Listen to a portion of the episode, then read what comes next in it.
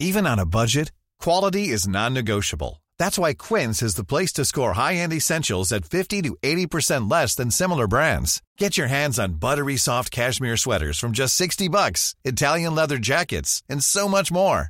And the best part about Quince, they exclusively partner with factories committed to safe, ethical, and responsible manufacturing. Elevate your style without the elevated price tag with Quince. Go to quince.com slash upgrade for free shipping and 365-day returns.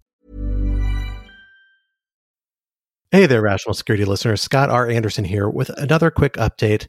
Due to a small holiday miracle, we are pushing back the recording of our end of year episode. That means you have a few extra days to get in your listener submitted topics and object lessons for us to discuss. So send them in to rationalsecurity at lawfaremedia.org, but no later than December 23rd to get them in for our end of year episode. Okay, folks, thanks so much. Enjoy this week's episode we are recording at least several of us from our childhood bedrooms and one of us from our child's bedroom for some reason in, in Natalie's case. Let's give a quick tour of, of, the main features here. Eugenia, what what is the big feature that jumps out to you of your bedroom? What what is what is it you want to share with our listeners?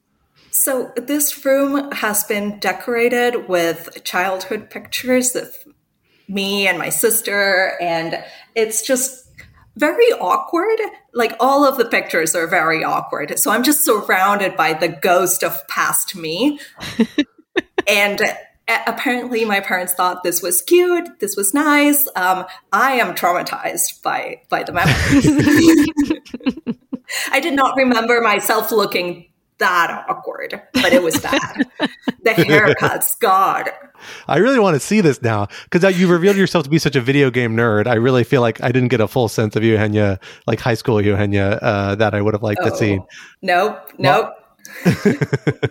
Quinta, you what is your your the biggest feature from your room you want to share? I think this is what listeners are really curious about. What was high school Quinta's decorating? Yeah, instinct? so this this is my childhood bedroom. I think again, podcasting, as Alan likes to say, not a visual medium. So what you cannot see, listeners, is the giant chart uh, from XKCD over my shoulder that uses uh, the DW Nominate political science score uh, to track the political affiliation of members of both houses of Congress over time from the founding through, I want to say like 2008, maybe. Um, but it looks really cool. It's like, it looks kind of like arteries. Um, it's very like artsy it looks I'm, very punk rock for such a nerdy poster. Punk rock. Wow, I would not have gone there, but okay. yeah, it's got a little bit of a, a, little bit of a like you know jagged sort of vibe. You look at it from a distance, as I see okay. now. It was like it looks a little rugged. Yeah, yeah. What's fun cool. about it is that you can see exactly where the Civil War happens because suddenly there's just a big bite out of one of the sides. When uh, that's the definition of cool, right? Exactly.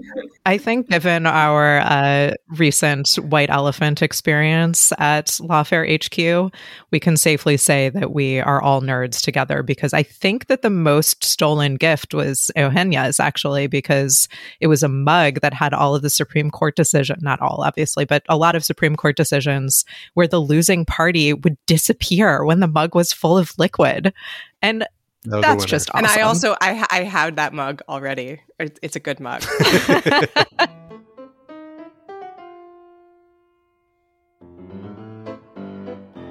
Hello, everyone, and welcome back to Rational Security. I am one of your regular co hosts, Scott R. Anderson. Thrilled to be back in the virtual studio with my other co host, Quinta Jurecic.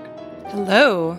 And in lieu of our dearly departed, for the time being, not dead, don't worry, uh, third co host, Alan Rosenstein, uh, we are thrilled to have with us two of our frequent guests from the Lawfare team executive editor Natalie Orpett and cyber fellow Eugenia Lostri. Natalie, Eugenia, thank you for joining us again on this very special holiday edition, kind of, of Rational Security. Thanks for having me. Thanks for having me. It's great to be back. And this is indeed a very special holiday edition because not only are we all scattered to the four winds, recording from various corners of the country as we've returned home for the holidays, but we had, uh, as I laid down last night to a long winter's nap, having just donned my cap, there arose quite a clatter on the front lawn here in Washington, D.C., in the state of Colorado, I should say. Uh, far, far from Washington, D.C. Far, far from Washington, D.C., but where I will be going myself for my own holiday shortly is uh, a decision come down that really threw our whole plans here for a bit of a loop. Uh, so we called an audible and we'll be talking about this major legal decision, uh, along with a couple of items that have really popped up here at the end of the week, or pardon me, at the end of the year, making this a big national security week as we enter into this last holiday run. For our first topic this week, Rocky Mountain, bye. That's a Shane Harris, Harris patented goodbye. Uh, for those who may not recognize it, Colorado Supreme Court has bid goodbye to former President Donald Trump's 2024 candidacy, for now at least, holding in a 4 3 ruling that he is disqualified as a candidate by virtue of Section 3 of the 14th Amendment. Will this ruling hold and where will it go from here? Topic two Houthis to Sea so rudely. A wop bop a loop bop a wop bam boom. Uh, for the record, Benjamin Wittes baited me into giving away a lot of my better Houthis titles last week, where he made me go through a run of Paul Simon references. Uh, so this was the one I was left with, for better for worse. For worse, attacks by Yemen-based and Iran-backed Houthi rebels have led major shippers to avoid the Red Sea, dealing a serious blow to global commerce. The United States and a coalition of allies has announced a new maritime effort, the perhaps too aptly named Operation Prosperity Guardian, to keep trade flowing. What will this military operation look like, and what will it mean for regional stability and the global economy? And topic three, not so Buenos Aires? Question mark. I'm so sorry for that. Apologies on all fronts. Pronunciation, the name, everything combined. Argentina has a new president in the form of eccentric populist economist and literal dogfather Javier Milei. What does his election mean for the future of the country? We have a live dispatch from Buenos Aires to talk it over. It's, it's a B plus effort, guys. That's all I can do. This is not my strong suit, pronunciation, sadly. For our first topic, let me hand it over to me for my favorite type of transition.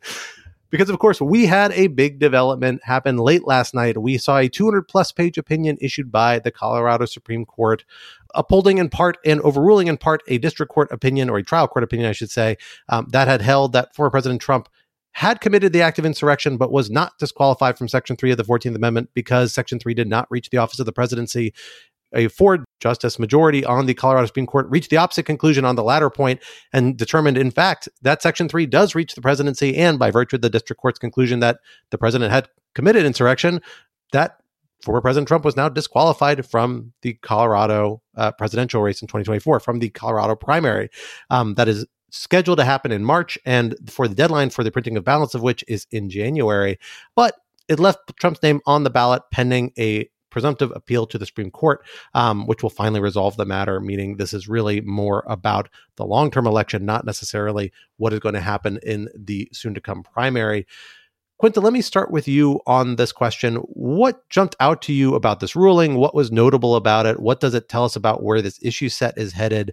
And what, what are the big takeaways for what seems like a pretty monumental decision although mostly in part, I think, because it tees up what is going to be the real monumental decision, most likely, if that seems right to you. Well, I should put my cards on the table to begin with and say that first off, the opinion and the three dissenting opinions are a collective 215 pages. Um, and I read them at like 10 p.m. last night while just absolutely housing peppermint bark.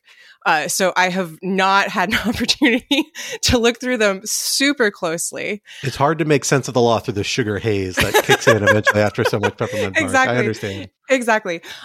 So this concerns uh, Section 3 of the 14th Amendment, the newly cool section of the 14th Amendment, which was passed after the Civil War. And I think the sort of very, very short and oversimplified version is that it is about barring people who had previously taken an oath to the United States and then engaged in insurrection from holding future office.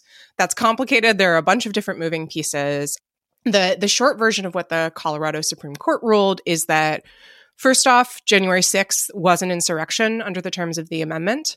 Second off, that Trump engaged in it. And also that the presidency is an office under the United States and the president is an officer under the United States, um, meaning that Trump is disqualified uh, because of having previously been the president and then also disqualified from being president in the future. The trial court in Colorado had essentially said, yes, January 6th was an insurrection. Yes, Trump engaged in it. But the presidency is not an office and the president is not an officer. There, my meaning essentially, Trump is not covered by this provision. Um, the other really important aspect, which I want to make sure that I, I, don't leave out, is that uh, Section 3 is self executing, uh, meaning that it doesn't matter that there's not a explicit law that Congress passed or, or that, you know, there's not a conviction of, of Trump for insurrection or anything like that.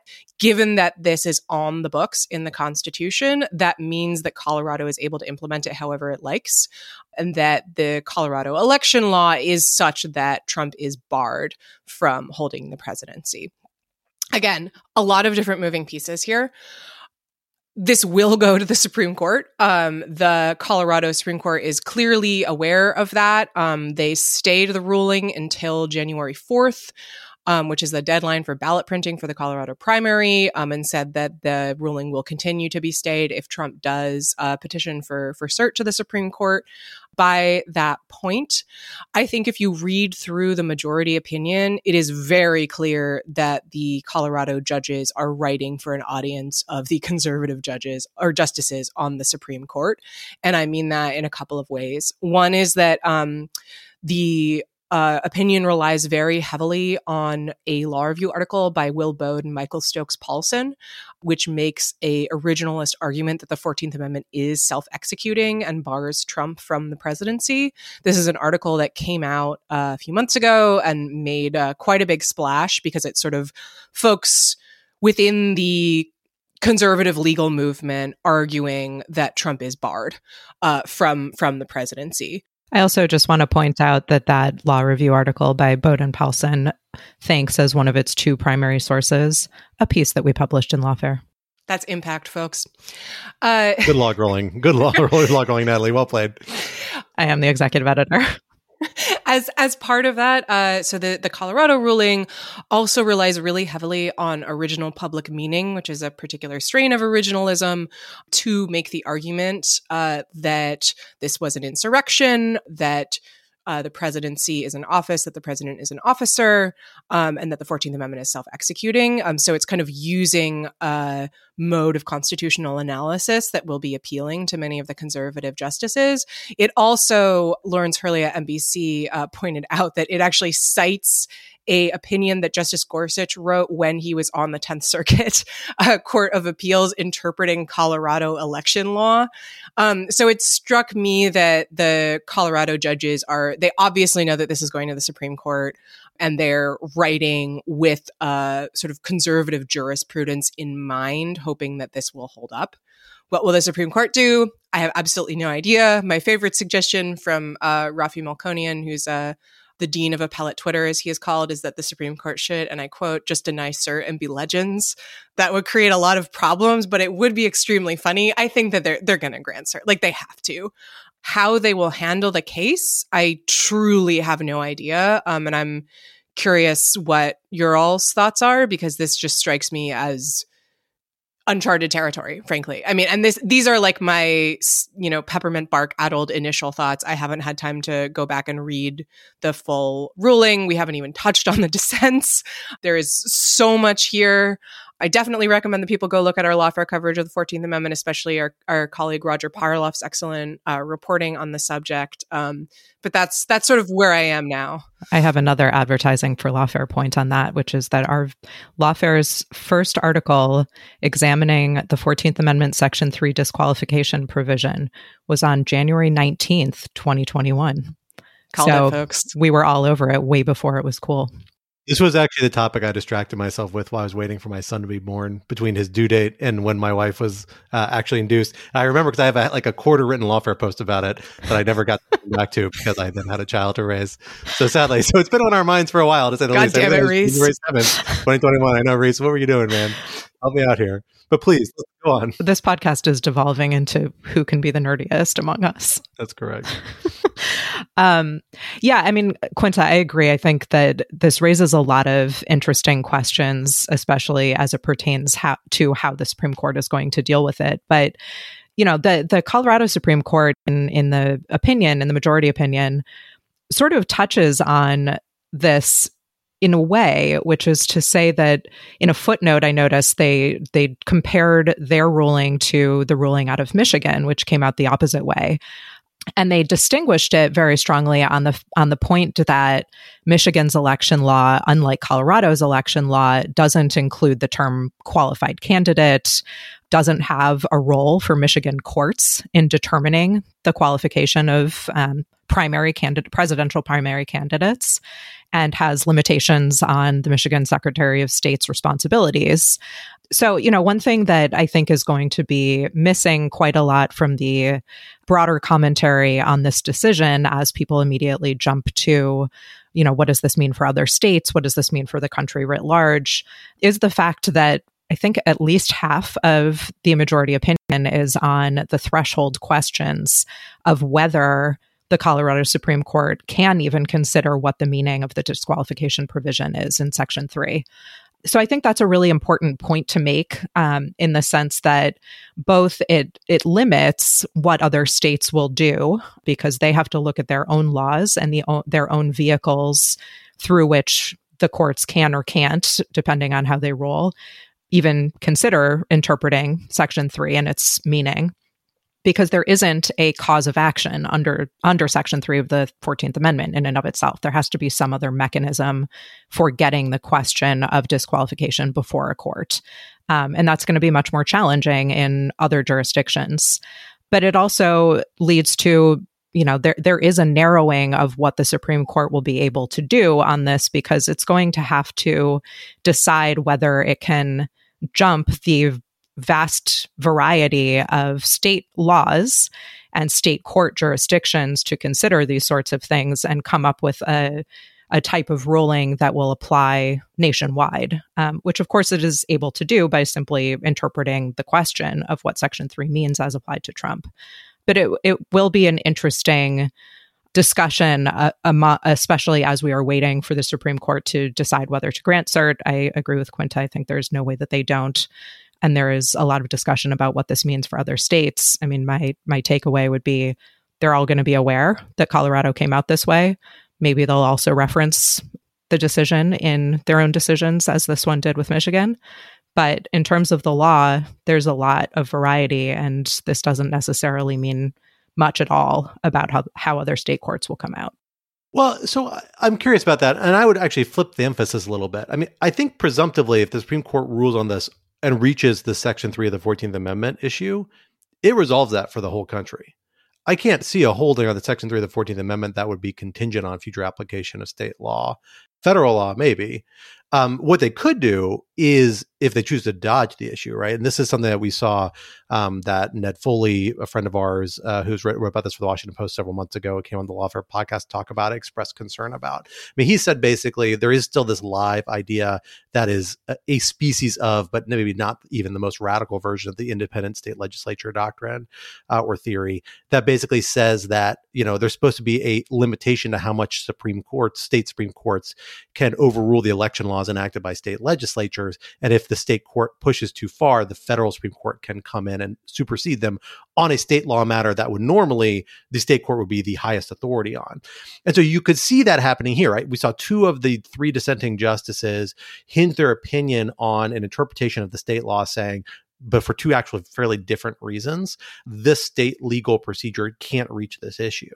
So if the Supreme Court comes back and says, hey, Colorado Supreme Court, you have overstepped your bounds, much as we reached kind of in Bush v. Gore, or a plurality hinted they would have reached in Bush v. Gore. You have said you have interpreted this in a way that too far departs from the intent of the state legislature in enacting this law. And I haven't dug deep enough into this law to think whether this is remotely credible or not, but this is the way the uh, argument like this would work, I think. Then they could say, we're going to bump this back to you to determine and consider it with the actual correct interpretation of this law as the state legislature intended it. And then in that case, you are at the point where the, another avenue would have to be found to force the Section 314th Amendment issue to the Supreme Court to be resolved.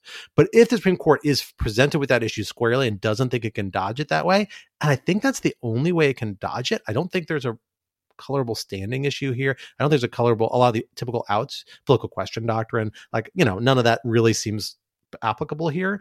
This seems like the main out. And if they don't choose to take it or don't feel they can take it here, I think they actually do have to decide the issue in a way that applies to all the states. So I don't think the other state procedures will be a, a huge barrier. Yeah. So just just to build on that, this is the argument that that I was referencing that we were having earlier, although it sounds like we're actually on the same page. Um, I think so.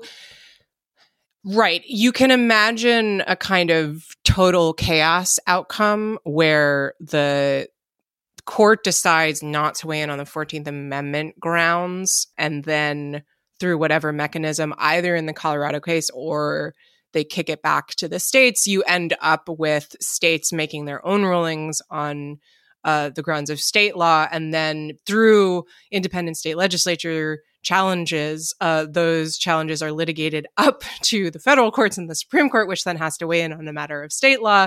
I think that's the like maximum chaos outcome. I don't actually think that that's that likely just because the Supreme Court in Moore v. Harper really foreclosed some of the more extreme independent state legislature theory variations and did say, you know, okay, state courts like don't get too far out over your skis um, and deviating from what the legislature uh, seems to have set out or what state constitutions set out. And I think that that kind of indicates that the the Supreme Court isn't like super eager to jump in on those matters. They will if they feel like they need to, but I don't know how appealing it looks as kind of an escape route.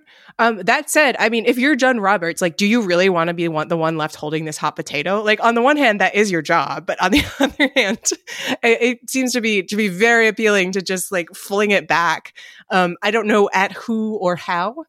It also, I mean, the the thing that's so strange about this is that I don't know. I I think there's a reasonable argument that the Colorado Supreme Court is right here on 14th Amendment grounds. And yet, on the, like, I, more than reasonable. I think they are right.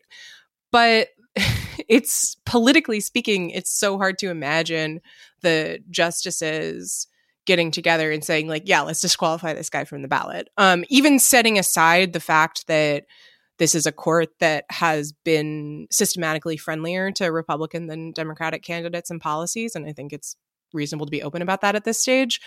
Just the optics of the court doing that, um, especially at a time when we know that the justices are really leery about their political legitimacy, seems hard. So I feel like I would bet that like Roberts is going to try to find some way to be cute about this. I don't know how he will do it. Um, the the avenues for cuteness seem to be rapidly narrowing. I'm there's I'm having a little bit of a flashback to when Roberts was forced to uh, sit there and oversee the impeachment trial in in 2019 2020 and just looked like he would have rather been anywhere else on on planet earth. But them's the breaks man yeah, I, I, I agree. I mean, there is one other out here that this clearly tees up, and that's the third dissent. And it's kind of a family of outs. The third dissent grabs one thread of. We've seen the others in other Section 3 litigation, and that's the kick it to Congress out. Um, words is that you interpret the, the in this case, the one justice interpreted uh, Section 3 as not being self executing, require Congress to execute. That's the position taken by uh, Justice Salmon Chase in the in Griffin's case back in the 19th century, um, when this was coming up in other heated political post Civil War context, uh, although that decision was not a Supreme Court decision, he was sitting in a different capacity. So it doesn't, it's just, you know, guidance here. It doesn't actually bind anyone. And the posture was quite different. And the posture was very different. Yeah, exactly. I mean, it's, it's a very different case. There's a reason why a lot of people haven't found it persuasive. But what's persuasive depends on institutional context and like the situation where supreme court a body that is concerned about the fact that its biggest you know vulnerability uh, even for like very pro Supreme Court people, everybody acknowledges the fact that it's a democratic deficit, right? It's our least democratic branch of government in a lot of ways. The fact that they're asking asked to being stepped in with to use a 150 year old law to overrule potentially the results of 2024 elections that's something that they're going to be very resistant to doing in ways that arguments that may not seem very persuasive on the their plain face may become more persuasive. You want evidence of that like look at the supreme court decision we just got. All seven justices on the colorado supreme court they're all democratic appointees. You know this is several justices are people who are probably not inclined to be super excited to see former President Trump on the ballot, um, but they still had trouble getting there. Now, four of them did, and again, I think it's a a sign of both the fact these arguments have become more normalized uh, by the Baude and Paulsen piece and a lot of other scholarship on this. Although I do think that piece has been kind of like the biggest uh, weight in that direction that we've seen um, recently. It, because of its appeal to potentially the Supreme Court. But it's going to be a big step. Uh, I don't think it's impossible, but I also don't think people should should kind of get their hopes up on the legal front that this is going to actually resolve former President Trump's uh, candidacy one one one final way or the other. Yeah, and I think it's worth emphasizing that the you know as I mentioned before, the first half of the opinion is on matters of Colorado state law, and the dissents also are on matters of Colorado state law. I, I believe all three are, or is one of them about the merits of the Section 3 interpretation? Only two are about Colorado state law. The third one, I think, is just about Section 3. And yeah, the fact that it that dissent holds that it's not self executing. Exactly. That's my rec- Although I, I may have missed something in there where they were referencing each other a little bit. They're, they're pretty pithy yeah. dissents. They obviously were coordinating a little bit. Yeah. I mean, I think what's interesting, though, is that's worth emphasizing or, or at least saying explicitly is that no one is actually getting to dispute the question of whether January 6th constituted an insurrection. And actually, the in the majority opinions discussion of it, they don't talk only about January 6th, they talk about the lead up to January 6th as part of an insurrection. But they actually, even the majority, dodges having to define insurrection.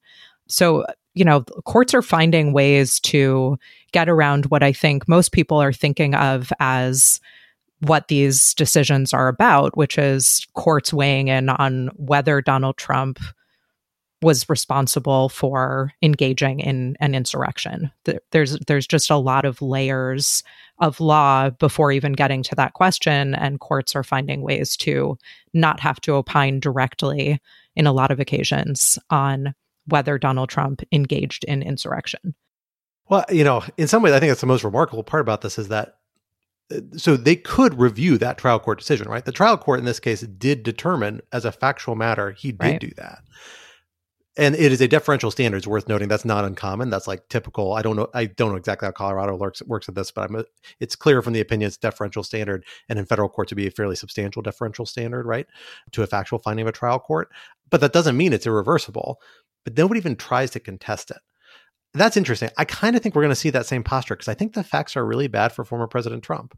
Like you could, one avenue you could see early on that just doesn't seem to get much grab so far is the fact that we're going to parse insurrection really narrowly or parse what this offense means so narrowly. I don't know whether that's because the academic arguments that have painted it broadly. And in some cases, I think problematically broadly, like I've expressed on this podcast, my reservation that the interpretations people have reached of Section 3 reaches a lot of conduct that we otherwise would consider constitutionally protected speech, but so be it. Perhaps if it does, eh, you know, that the fact that that's really broad doesn't seem to be people aren't pushing back on that so far. Uh, and that might be another avenue, and maybe the Supreme Court will take that up. But um, none of the justices here and they haven't really teed up that argument. Interestingly, and then I, then you have to wonder, well, if they do take that up, do they then kick it back to the lower courts on the proper understanding of what the scope of insurrection is for a new factual finding, but then the legal matter gets dragged out another several months while they go hold another set of hearings. It it gets very messy if that's how you try and slice this thing. And I do have the sense that if the Supreme Court does take this up, they are going to try and resolve it with some finality because they seem to. I I would think they'd get that, with the exception maybe of being kicking it on the kicking it back on the ISLT idea uh, or some other idea on a state law basis and just avoiding the issue in hopes that no other Supreme Court actually takes the bait and raises it back to them again. Um, but that only works once. I think once they get a second time, then they got to kind of resolve it because uh, it'll be a sign that future Supreme, state Supreme Courts are willing to do this. I think what's important to keep in mind is just how this adds one more complication for heading into 2024, which is already an election that is, I don't want to be a doomer, but there's a lot to be concerned about in terms of the fact that one of the candidates is running on an explicitly authoritarian and I would argue increasingly fascistic platform that there have been lots of concerning attacks on election workers um, and people trying to keep elections running properly from the Trump camp and from Trump supporters. Um, that, uh, and this is something that Ilhani and I have been uh, working on a piece about, the federal government has increasingly pulled back from coordination with social media platforms um, in working to counter uh, influence operations, including foreign influence operations. Uh, Meta said in November that they haven't had any communication from the federal government, so from the FBI or DHS, on these issues since July, which is really not what you want to hear in the run up to a presidential election. Uh, there are complicated reasons for that, but I think that's important to keep in mind. And this just adds one more layer of complication um, and one more layer of confusion. And for me, at least, what I've been thinking about in terms of all of these elements of chaos is that, you know, as with 2020, my concern is not that, you know, Trump or someone will be able to use this to actually affect the outcome, but more that the more chaos and the more confusion there is, the more that opens the door for people to be whipped up into a frenzy over, you know, potential fears of an election being stolen again and that we've seen social media companies increasingly pulling back from exactly the kind of efforts and government coordination that you would want to see to be able to counter some of those fears with accurate information. And now also we're going to have more and more litigation about whether or not Trump can be on the ballot at all and what that means and yada yada back and forth. So strap in is the takeaway here. Well, a lot of those concerns are exactly why the Supreme Court's not going to want to stick its nose in this situation, um, even if, although maybe in the end it can't avoid it. Uh, and it is very tricky. But, you know, I'm also going to say this. I think I've done a criticism on this podcast, I'll throw out there before. Like, this is a big moment of vulnerability for Donald Trump, right? This is like one of those big moments to say, is this a thing that will either hurt him in the Republican primary that's about to kick off or in the general election?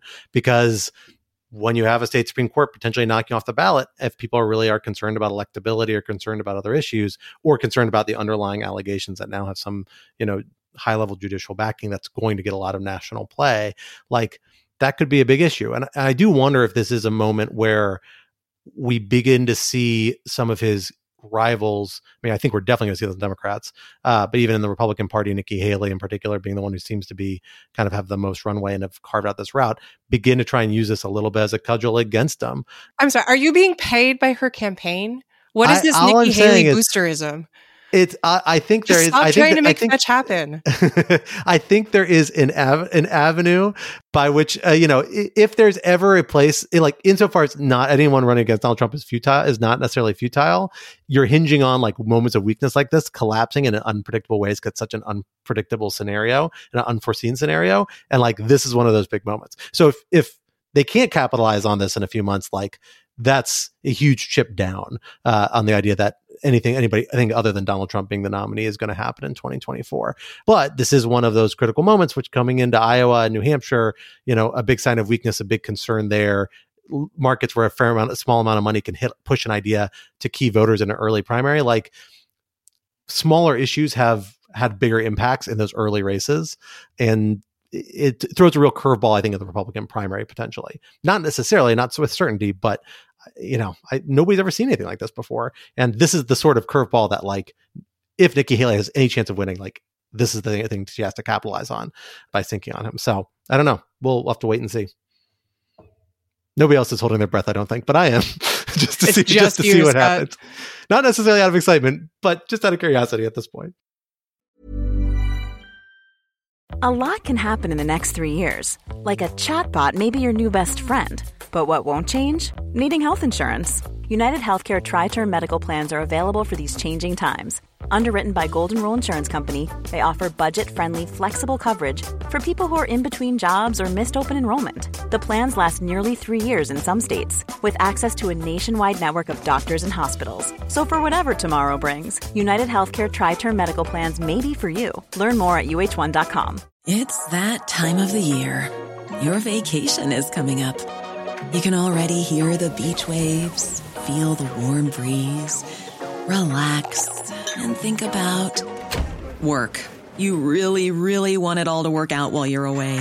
Monday.com gives you and the team that peace of mind. When all work is on one platform and everyone's in sync, things just flow wherever you are. Tap the banner to go to Monday.com.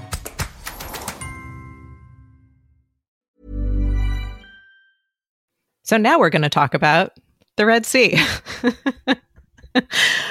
Recently, um, I think as of a couple of days ago, BP became the latest of a series of companies, particularly shipping companies, but also other commercial entities that announced that they were going to pause transit through the Suez Canal due to Houthi attacks. Um, there have been more than 100 attacks in the last month alone, and 44 countries have had some connection to the vessels that have been attacked. The Houthis are doing this, they say, as revenge against Israel for its actions in the ongoing war against Gaza. It's worth noting that they were engaging in these types of attacks before, but uh, they have escalated quite a bit. Oil pi- prices are already up. Um, there are expectations that there are going to be significant supply chain problems as ships are having to reroute around the Cape of Good Hope in South Africa, which, needless to say, is much, much, much farther away.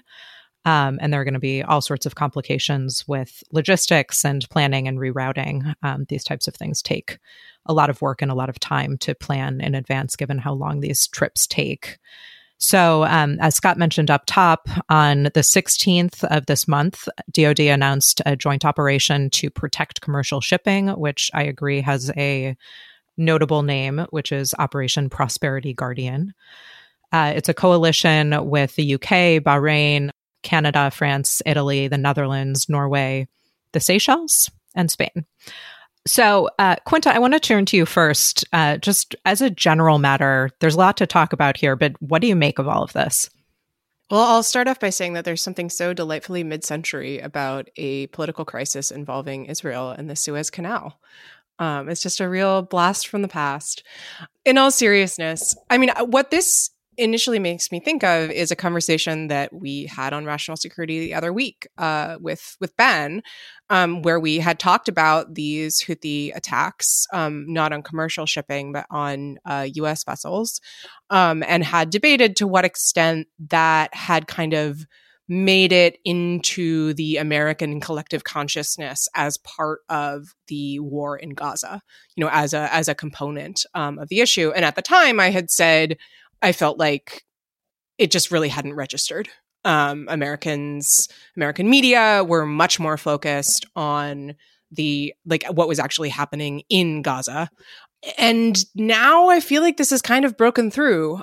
Maybe because you know it's the economy stupid everybody cares about oil prices um, but it felt like to me just kind of watching how different news outlets covered it watching uh, where it you know ends up on the front page right like this is the top story in the new york times um, or it, it was yesterday that it's kind of the Houthis have managed to to uh, raise the the profile of what they're they're doing, which I don't know, perhaps was the entire goal in in the first place. I mean, Scott, I'm curious how, how you are thinking about this and and whether you see it as kind of an escalation of Houthi tactics in response to the war in in Gaza. I mean, what do you make of it? Yeah, I mean, it, it, it's definitely an escalation, but uh, I think of really you know Iranian tactics. The, the Houthis are a group of very close ties to Iran, uh, as are a lot of other regional proxies we've seen Iranians do very similar things like this around the Persian Gulf. So, you know, the most recent incident is in the summer of 2019. We saw a spate of attacks against international shipping in the Persian Gulf, separate body of water, you know, on the other side of the Arabian Peninsula, that ranged everything from drone attacks to, you know, covert mines being placed on the side of boats, things like that. Um, and that itself was kind of a repeat of a lot of tactics that happened during the Iran Iraq war. Uh, were the subject of international legal dispute uh, uh, and political dispute for a, a long period, hanging out from that for that war, and has been kind of a little bit of a recurring theme it's part of the broader tactic that Iran pursues to put pressure on the United States, on other countries, on the international community over issues over which it takes umbrage.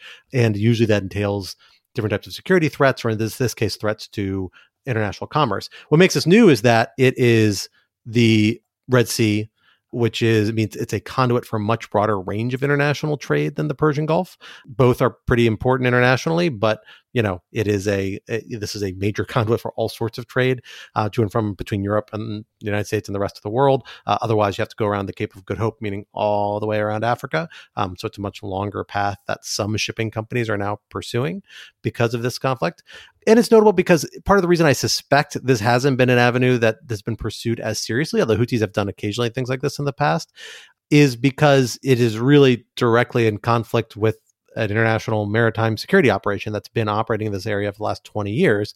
Uh, this is the the body that this new operation is going to be operating under. That is a coalition of something like 39, 40, something like that states that have been coordinating maritime efforts and maritime security efforts in a number of corners of the world, including this one, primarily in response to piracy, um, which was a big concern for the first 10 years of the 21st century until it got substantially under control, including in this area, including then it was pirates from Somalia, people were worried about. Um, now it is Houthi actions from the other side.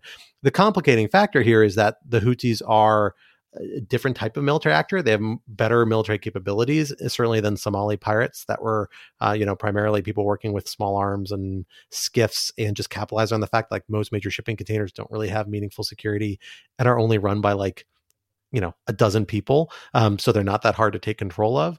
This that is not what the houthis are doing. They're launching rockets. You know there were videos the houthi media network released of them using you know combat helicopters to land on the decks of ships and deploying well-trained commandos. So it's just a different sort of more complex operation much higher threat level. Um, some of which is being based in mainland yemen which triggers another question uh, because there's kind of international law. There's pretty accepted right to act against pirates and piracy. There's like kind of the original bête noirs of international law. There are always a very idiosyncratic, unique category of enemy that everybody could do anything against because everyone hated piracy in the 18th and 17th century when these things were being hashed out.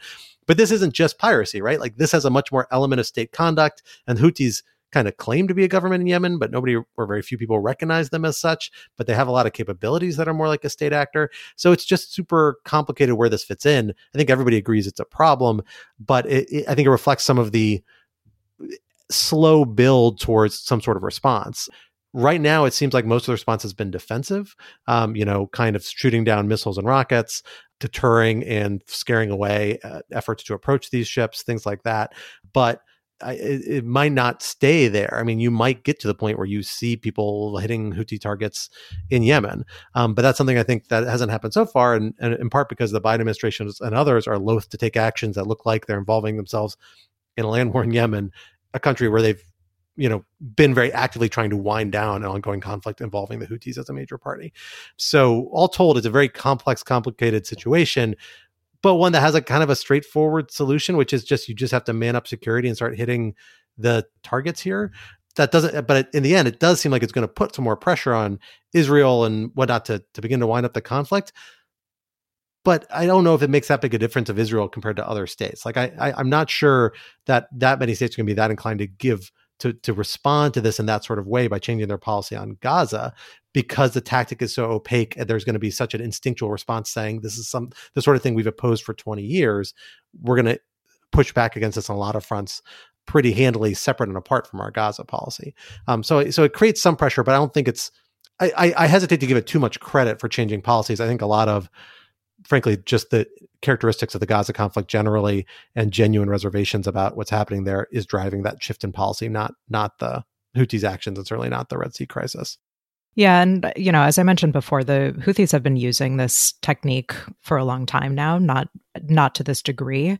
But I agree with you, Scott. I, I think that this is going to have limited impact in getting states to significantly change their policy with respect to Gaza. I think, you know, the the US assessment is that the Houthis are being completely indiscriminate as to who they are targeting. So countries are experiencing this in a bunch of different contexts which may or may not in their minds have direct correlation with Israel in, in terms of whether this whether changing a policy would make any difference in whether their ships are going to be attacked. I'll also just say though, I think, you know, from from what I've read, the economic consequences of this, even if it gets better quickly, are going to be pretty significant because having this sort of disruption has cascading effects. So, you know, the insurance rates for these containers are going to go up, which is going to affect stock prices. There are going to be supply chain delays that are going to change pricing for key goods, including the movement of food. So, this is something that we experienced during COVID, which was, you know, a moment where suddenly everyone realized that, in fact, for goods and services to move around the world, you needed someone planning the logistics, and ships actually needed to move places. I do wonder whether there are any lessons learned from COVID such that supply chains are a little more resilient, but I have no idea. I would leave that analysis to to people who are much more versed in these issues. But it, it is going to have an impact. So maybe that's another way in which awareness will increase to what's been going on in the Suez Canal. I, I want to talk a little bit about Operation Prosperity Guardian and who is a part of this um, amazingly named coalition.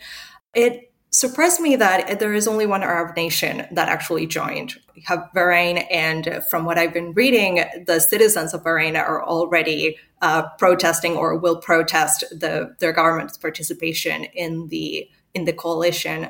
So, I guess I was wondering, uh, what is the implication of a lack of buy-in from other actors in the region? in the coalition? And does it mean something for its potential for deterrence or the prospect of an escalation?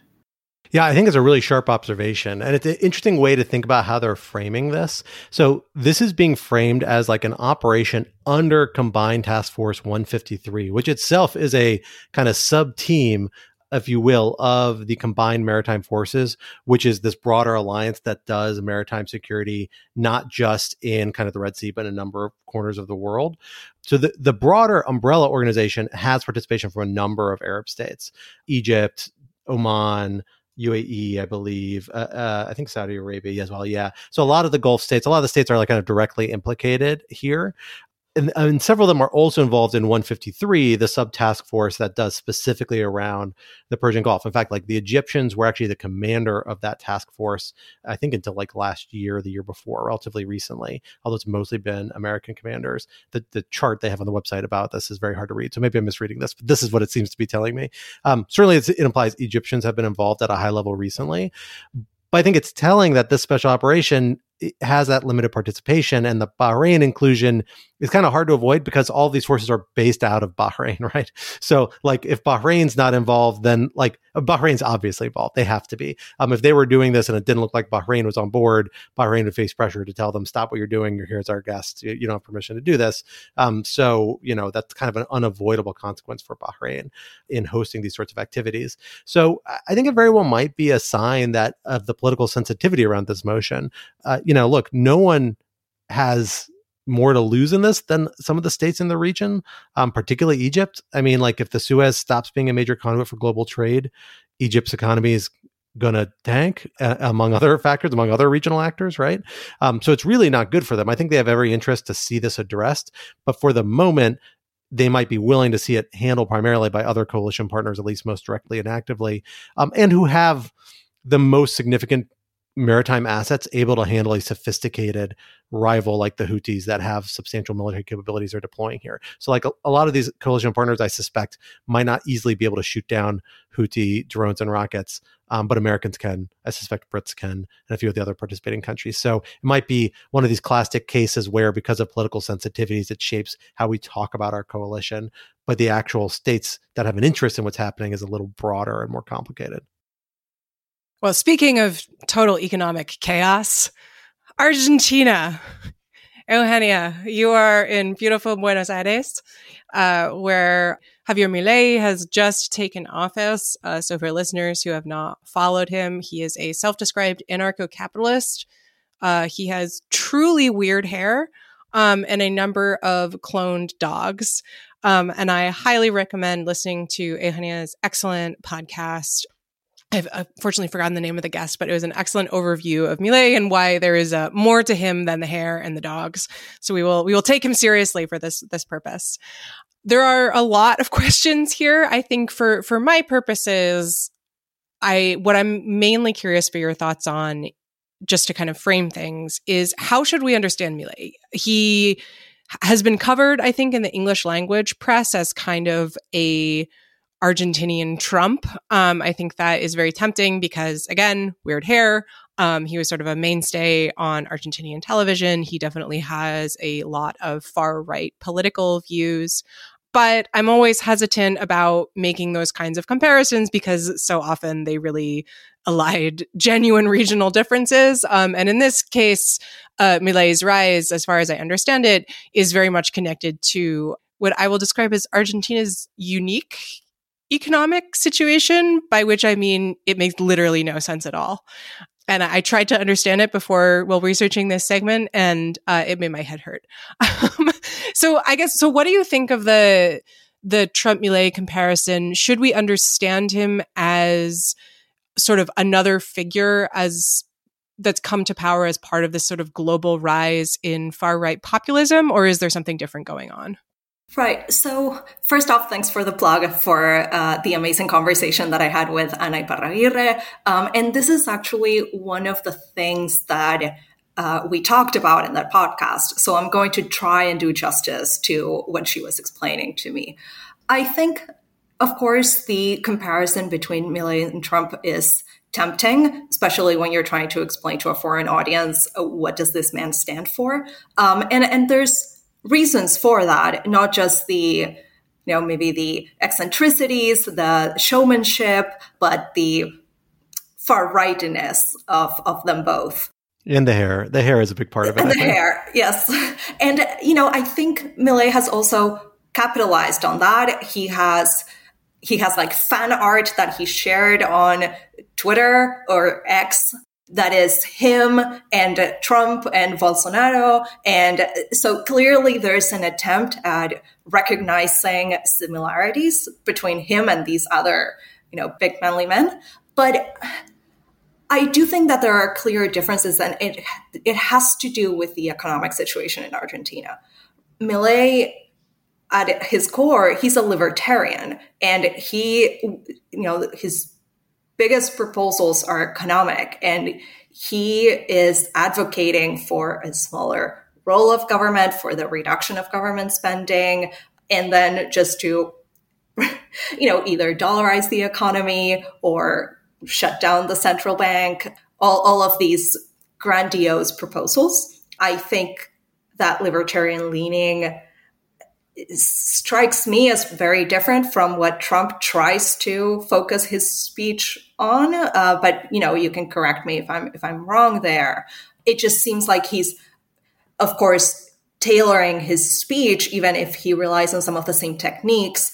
He's tailoring his speech to what the people in Argentina are focused on and are worried about, and and that is very different. Now, is he part of the rise of the far right generally i would actually love your thoughts on, on how you compare this compared to uh, countries that you've been focused maybe more on on democracy globally but there seems to be some critical differences with others even if he is a far right populist although he would hate for me to say that because he tries to present himself as, as the solution to the left populism in Argentina. He is still a far right populist. I would I would feel comfortable saying that. But no, you know, he's not a cookie cutter.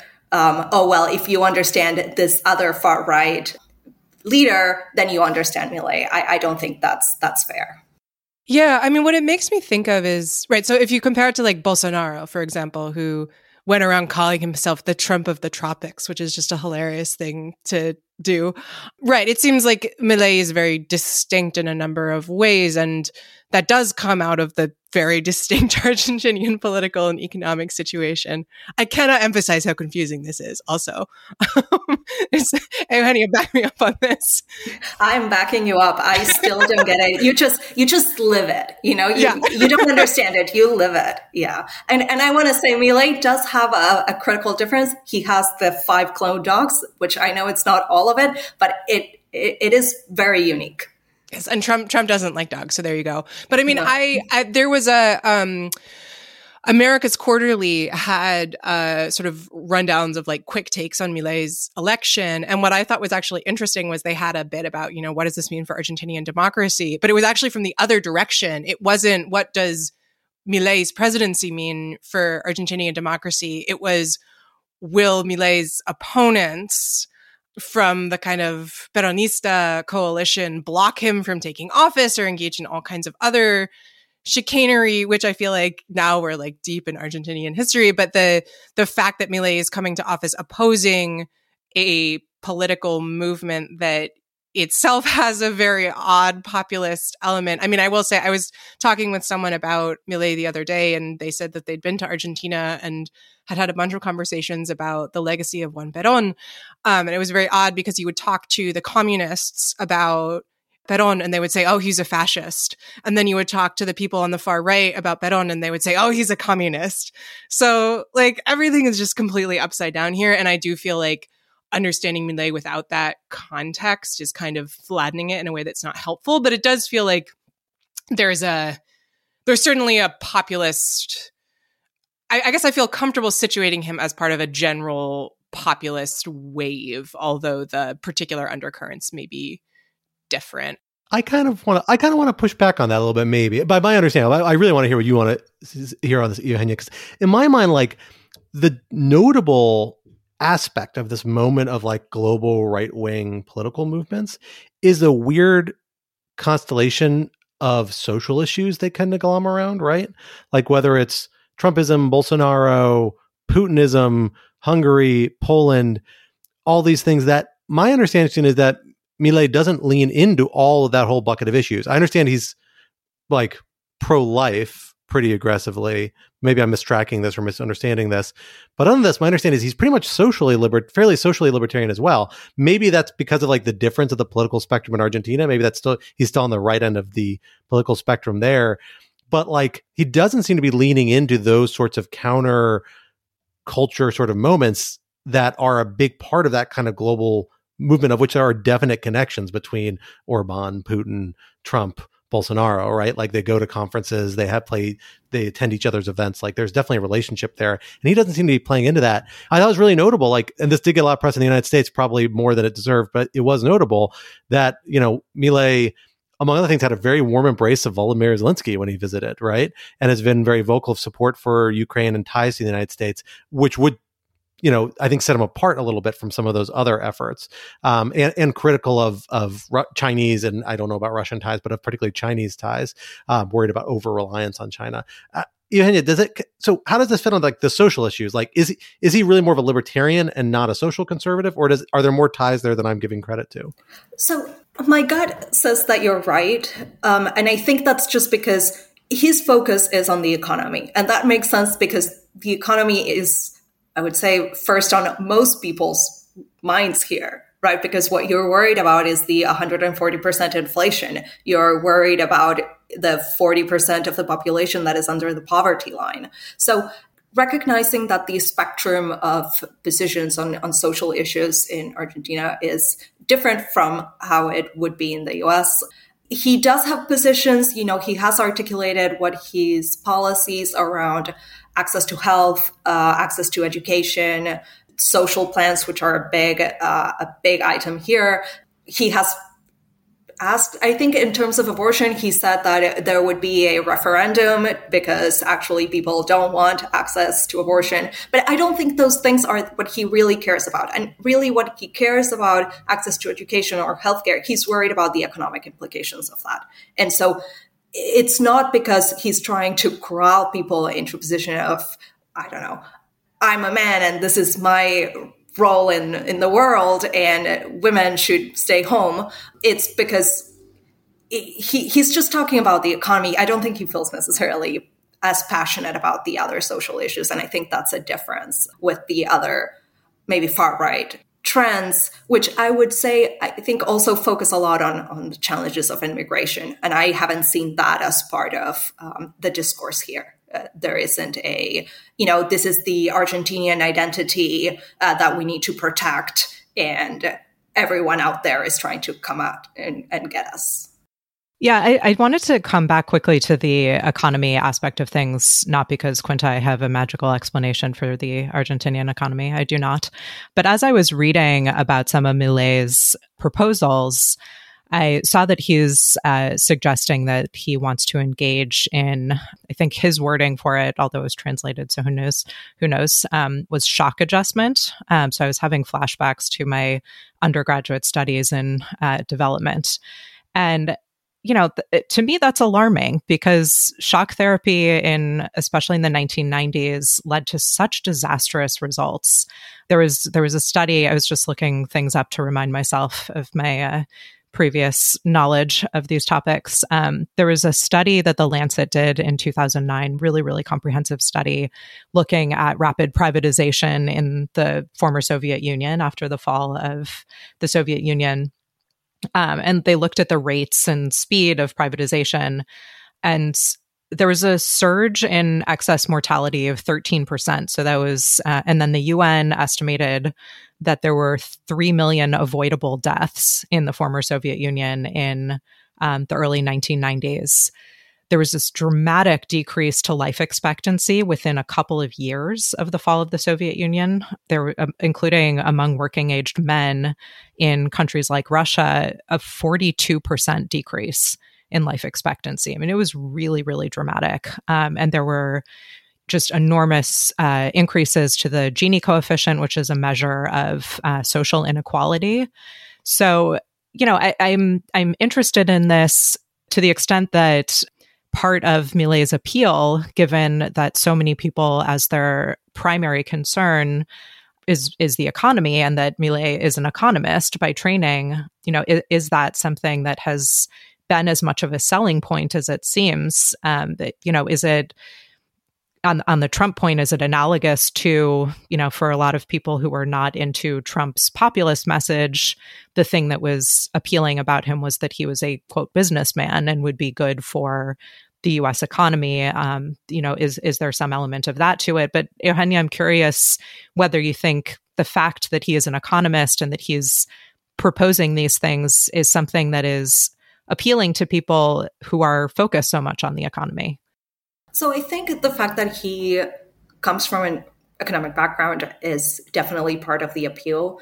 But it's more than that the fact that he presented himself as an outsider to the political case, right? He drew a very clear differentiation, especially at the beginning of his campaign, between him and everyone else, right? Both what I think he called the people who were currently in government and then the opposition, the well mannered opposition, which would be the other major party, Juntos por el Cambio, which no longer exists, uh, just disintegrated.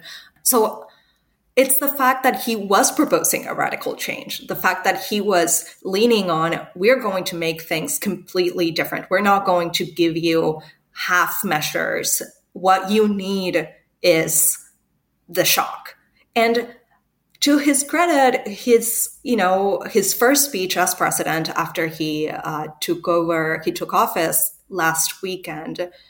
He he talked about that. He talked about how things are going to get worse. He said, "Here's how things are terrible right now," and people were cheering to that. If you listen to the way that Ana Iparraguirre was des- describing the speech, and and people celebrating that someone was saying things will get bad and and no one is under the impression that the solution is going to be magical or fast or easy. I, I was looking at a survey that says like 60% of the people who, who responded recognize that things are going to get worse and are willing to give Milei up to between nine months and up to a year before they start kind of demanding to see positive change. So there is a willingness to, you know, have some patience to see how this solution that is different from what has been tried before here uh, will will actually lead to. We'll see what the actual implementation is, and we'll see. I think one of the biggest questions in my mind is it's easy to rationalize and to say, well, yes, of course we need big radical change, and of course it's going to get worse before it gets better. But once it starts affecting your pocket, once it starts to be harder to buy groceries or pay your rent at the end of the month. How long will people maintain that? Well, we'll give him a year. And when we're going to start seeing maybe more public outcry for his policies. So just before we close, let's because we've been talking about around it, but we haven't actually said what exactly he's proposing as we understand it so far. My understanding is there's kind of three big prongs that are at least talked about the most in kind of the international media. One is dramatic cuts on government spending um, to try and tame, tamp down inflation because government spending is seen as a vehicle for inflation, at least by, by many economists. Second is a rapid devaluation, which I think he may have already implemented by like 50% of the peso on the idea that this will create a deficit of the value um, between that and where it was trading in the global economy. And that by virtue of having a cheaper currency, Argentinian exports will increase and its foreign exchange reserves might increase uh, over time. So basically give a give a competitive advantage to Argentinian exports for a period of time. That might help reverse the kind of broader economic trends. And then he talked about dollarization at some point. It, it seems sounds to me like he's backed away from that at least anytime soon um, for a variety of practical and political reasons, um, but talked about potentially repegging the Argentinian currency to the US dollar, which was the case for much of the 1990s, but ultimately proved problematic and kind of fell apart in the early 2000s. Does that sound right to you? Are there big parts of this we're missing? And and you know what what is the the context around the willingness to, to entertain these sorts of proposals and what may or may not ultimately find its way on the table? Before I go into what the actual uh, proposals are, which is a big question.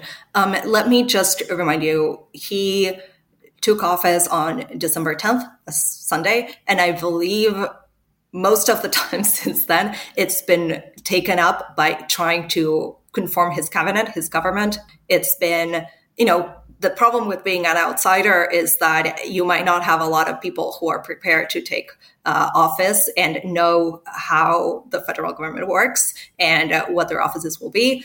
Especially if you're reducing the ministries from 18 to 9 there's been a lot of reshuffling. There's been a lot of quasi informal announcements of this person might be taken on but then back in you know backtracking that. So a, a lot of the work last week has been on that.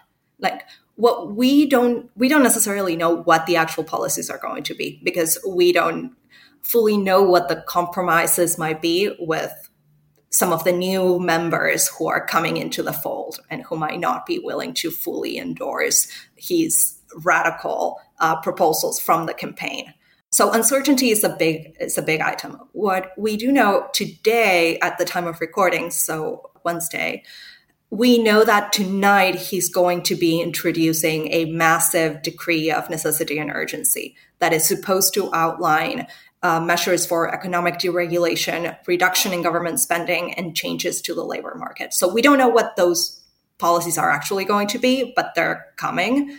So we'll actually have more information tomorrow um, about what is actually being put forth and in which areas he's actually moving forward with his promises from the campaign and where he's maybe uh, backtracking a little bit. You mentioned Scott dollarization. I think that's I think that you're right. I don't think he's talking about dollarization in the way that he was talking about it during the campaign, and instead focusing a little bit more on the devaluation of the peso and cutting government spending. Well, folks, we are out of time today and out of time in 2023, except for our special end of year episode, which is coming next week.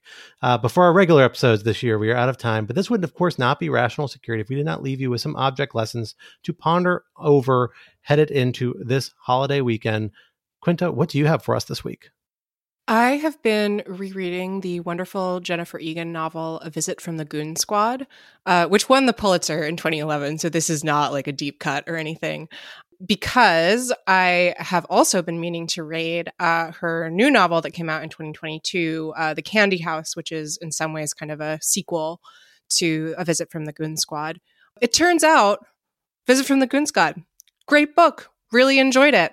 I tend not to like the kinds of novels that are like a network of characters interacts with one another over many years, showing the you know the nature of human connection, blah blah blah, whatever. But uh, Egan is such a great writer that she pulls it off, and I think her prose is really crisp and evocative without being showy um, which is something that, as a recovering creative writing minor in college, uh, I always just look at and think, wow, how did she do that? So I've really been enjoying Visit from the Goon Squad. I'm about halfway through Candy House and I'm also enjoying it. I think its depiction of social media I would describe is not accurate in Candy House, um, but that's okay. I'm st- it's still a good novel. Uh, so do read this novel that won the Pulitzer in 2011 and that you probably have heard about already. And also read the sequel, which was also well reviewed. Those are my deep cuts.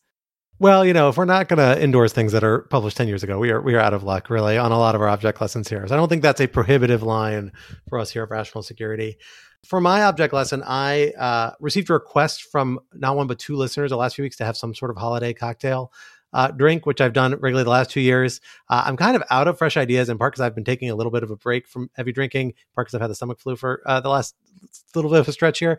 But I, I do have one thing that I thought I will, I will break out, which is uh, mulled wine recipe of sorts, recipes over stadium, just the concept of mulled wine. I'm just going to go ahead and give an endorsement to. It's wonderful. It makes your house smell great. It's delicious. I will say my personal recipe of preference that I will throw out there is to have two bottles ish of sweeter wine. Relatively cheap is fine. A bottle of relatively cheap port, one, so two to one sweet wine to port. A whole cup of of a brandy, like half a cup of brown sugar, demerara sugar, preferably, a bunch of other herbs and spices. But the key point, in addition to slices of fruit, I gotta say, this is the thing people leave out that's very important is star anise. You need at least one big star anise, preferably two in there. It gives a little bit of that licoricey flavor. It's pretty amazing. So that's my recipe. I will put it in Twitter. Yeah, sorry, I'll put it in X to be available for folks for your holiday season. But give it a try. It's holiday season. I strongly endorse it. I like Williams and Sonoma's mulling spices. I think delightful. My mother gives me a can every year, so I'm ready for the next holiday. So, uh, but really, any mulling spices will do. That will have to stand in for my cocktail of the year. But I think a little low alcohol option is is a is a solid one sometimes. Natalie, what do you have for us for object lessons this week? I first have a note that um, just Jennifer Egan, absolutely. Um, I remember many years ago, I was reading an article in the New York Times that was about um, children of the opioid epidemic. And I was, I just stopped and I was like, this is so beautifully written. And I looked at the byline and it was Jennifer Egan. So, novelist writing uh, articles in the New York Times. Anyway, my object lesson for this week is um, the movie Rustin, which is um, a, the story of um, Bayard Rustin, who's a civil rights activist and someone who should be much, much, much more well known than he is. He was crucial in the planning of the March on Washington in 1963. He was an activist long before that who was really influential in his day, but whose influence was uh, tamped down on even then, um, in large part because he is gay, um, also because he had earlier in his life been a member of the Communist Party. And so um, some of the leaders of the civil rights movement were concerned about putting him to front and center in um, the public eye. But within the movement, he was exceptionally well known. He he really is, I think it's fair to say, one of the real architects of the March on Washington in the sense that he was the one who put it together. You know, he he spoke there, but he really planned the logistics. He he worked with a team to get the word out to get people to actually attend. There was a time a, a long time where this march was being planned where there was a question about how you were going to get enough people to the mall to actually attend this event. And by the time they, they were done with it, there were 250,000 people there so it's a really interesting story. There have been a couple of books about him recently as well. Um, there's an article in the New Yorker that sort of compiles uh, what's come out recently, including this movie. I just think it's it's wonderful that he's having a moment, um, much belated as it is, of recognition for his work as a side note, it gives me a little hope that maybe in another 30 years we'll get some stories of all of the women of the civil rights movement who are also unsung heroes, especially insofar as the people who do the nitty gritty logistics and make these things actually work are not the ones who are famous and sometimes don't get the credit they deserve. But it's an interesting story. Like I said, I'm glad he's he's getting his moment, and so I would recommend it to everyone. I will just say I saw that being filmed in DC, um, which was very cool. Cool. All right. Well, Eugenia, what do you have to bring us home? I'm excited about this one. What do you have to share with us yes. this week? I, I, do have to say before I before I reveal what my object lesson is that one of the things that I was not expecting out of participating in rational security was uh, developing this relationship with some of the audience, lovely audience members who keep sending me game recommendations after every episode. Please keep it love up. It. I love it. So, this is a series, it's not one game. It's my absolute favorite game series. I think I've played each one of them uh, at least three times. It's the Dragon Age series, starting with uh, Dragon Age Origins, which is a 2009 game, and everything that comes after it. I am bringing them up not only because they're my all time favorite, and that's always a good way to end the year, uh, just by talking about your favorite things, um, but because there was another teaser for Dragon Age number four a few weeks ago, which was very brief, but restoked my my energy for it. So here's hoping that uh, 2024 will bring us Dragon Age 4. Dragon Age 4 in 2024. You heard it here, folks. We are all pulling for it. Only oh, one man. thing can pull this cesspool of a year out of its inevitable tailspin. that is Dragon Age 4. Uh, but we are excited about it. Well, folks, that brings us to the end of this week's episode. Rational Security is, of course, a production of Lawfare, so be sure to visit us at lawfaremedia.org for our show page, for links to past episodes, for our written work and the written work of other Lawfare contributors, and for information on Lawfare's other podcast series. While you're at it, be sure to follow us on Twitter or X at RATL Security and be sure to leave a rating or review wherever you might be listening. And sign up to become a material supporter of Lawfare on Patreon for an ad-free version of this podcast and other special benefits. For more information, visit lawfaremedia.org slash support. Our audio engineer producer this week was Noam Osband of Goat Rodeo, and our music, as always, was performed by Sophia Yan. We are once again edited by the wonderful Jen Patja Howell. On behalf of my co-host Quinta and our special guests, Natalie and Eugenia, I am Scott R. Anderson. We will talk to you the week after next week because we have our special episode next week and then we will be gone. But until then, regardless of when it comes next, until 2024, we bid you goodbye.